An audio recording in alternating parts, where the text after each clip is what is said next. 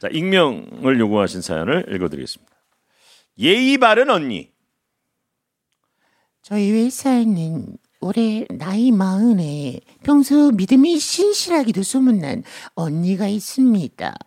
매일 새벽 4시 땡 하면 어김없이 기상을 해서 5시면 교회로 직행하셔서 기도를 하고 출근을 하시죠. 심지어 출장에 가서도 그곳이 섬이건 첩첩산중이던 간에 기어이 교회를 찾아서 새벽 기도는 빠뜨리지 않는 분이시죠. 언니와 기도를 하면 어, 마음이 평안해져. 너도 같이 새벽 기도 다니면 좋겠다. 어때? 저는 언니를 피하고 있어요. 이 언니는 평소에 얘기를 할 때도 특유의 말투가 있습니다. 나이가 아무리 어린 동생들에게도 절대 말을 함부로 놓는 법이 없고요. 언제나 누구씨 이것 좀 같이 하세. 새, 새? 새가 붙네. 누구씨 언제 같이 점심 한번 먹세. 누구씨 그건 내가 함세. 이렇게 얘기하며 온화한 미소를 날려주시죠. 이쯤 되면 이 언니 캐릭터 아시겠죠? 사극 캐릭터래 사극 캐릭터. 어. 예.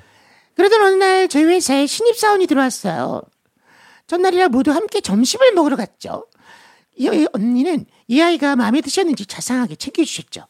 신입씨, 앞으로도 어려운 일 있으면 내가 잘 도와줌세.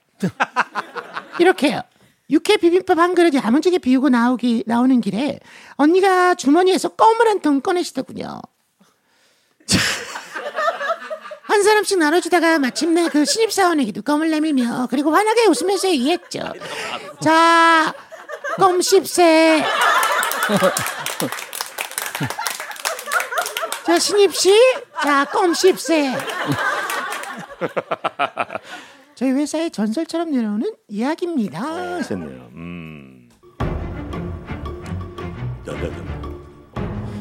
어. 그래도 9만 원이요. 저도 9만 원요. 9만 원이 맞네요. 9만 원이요.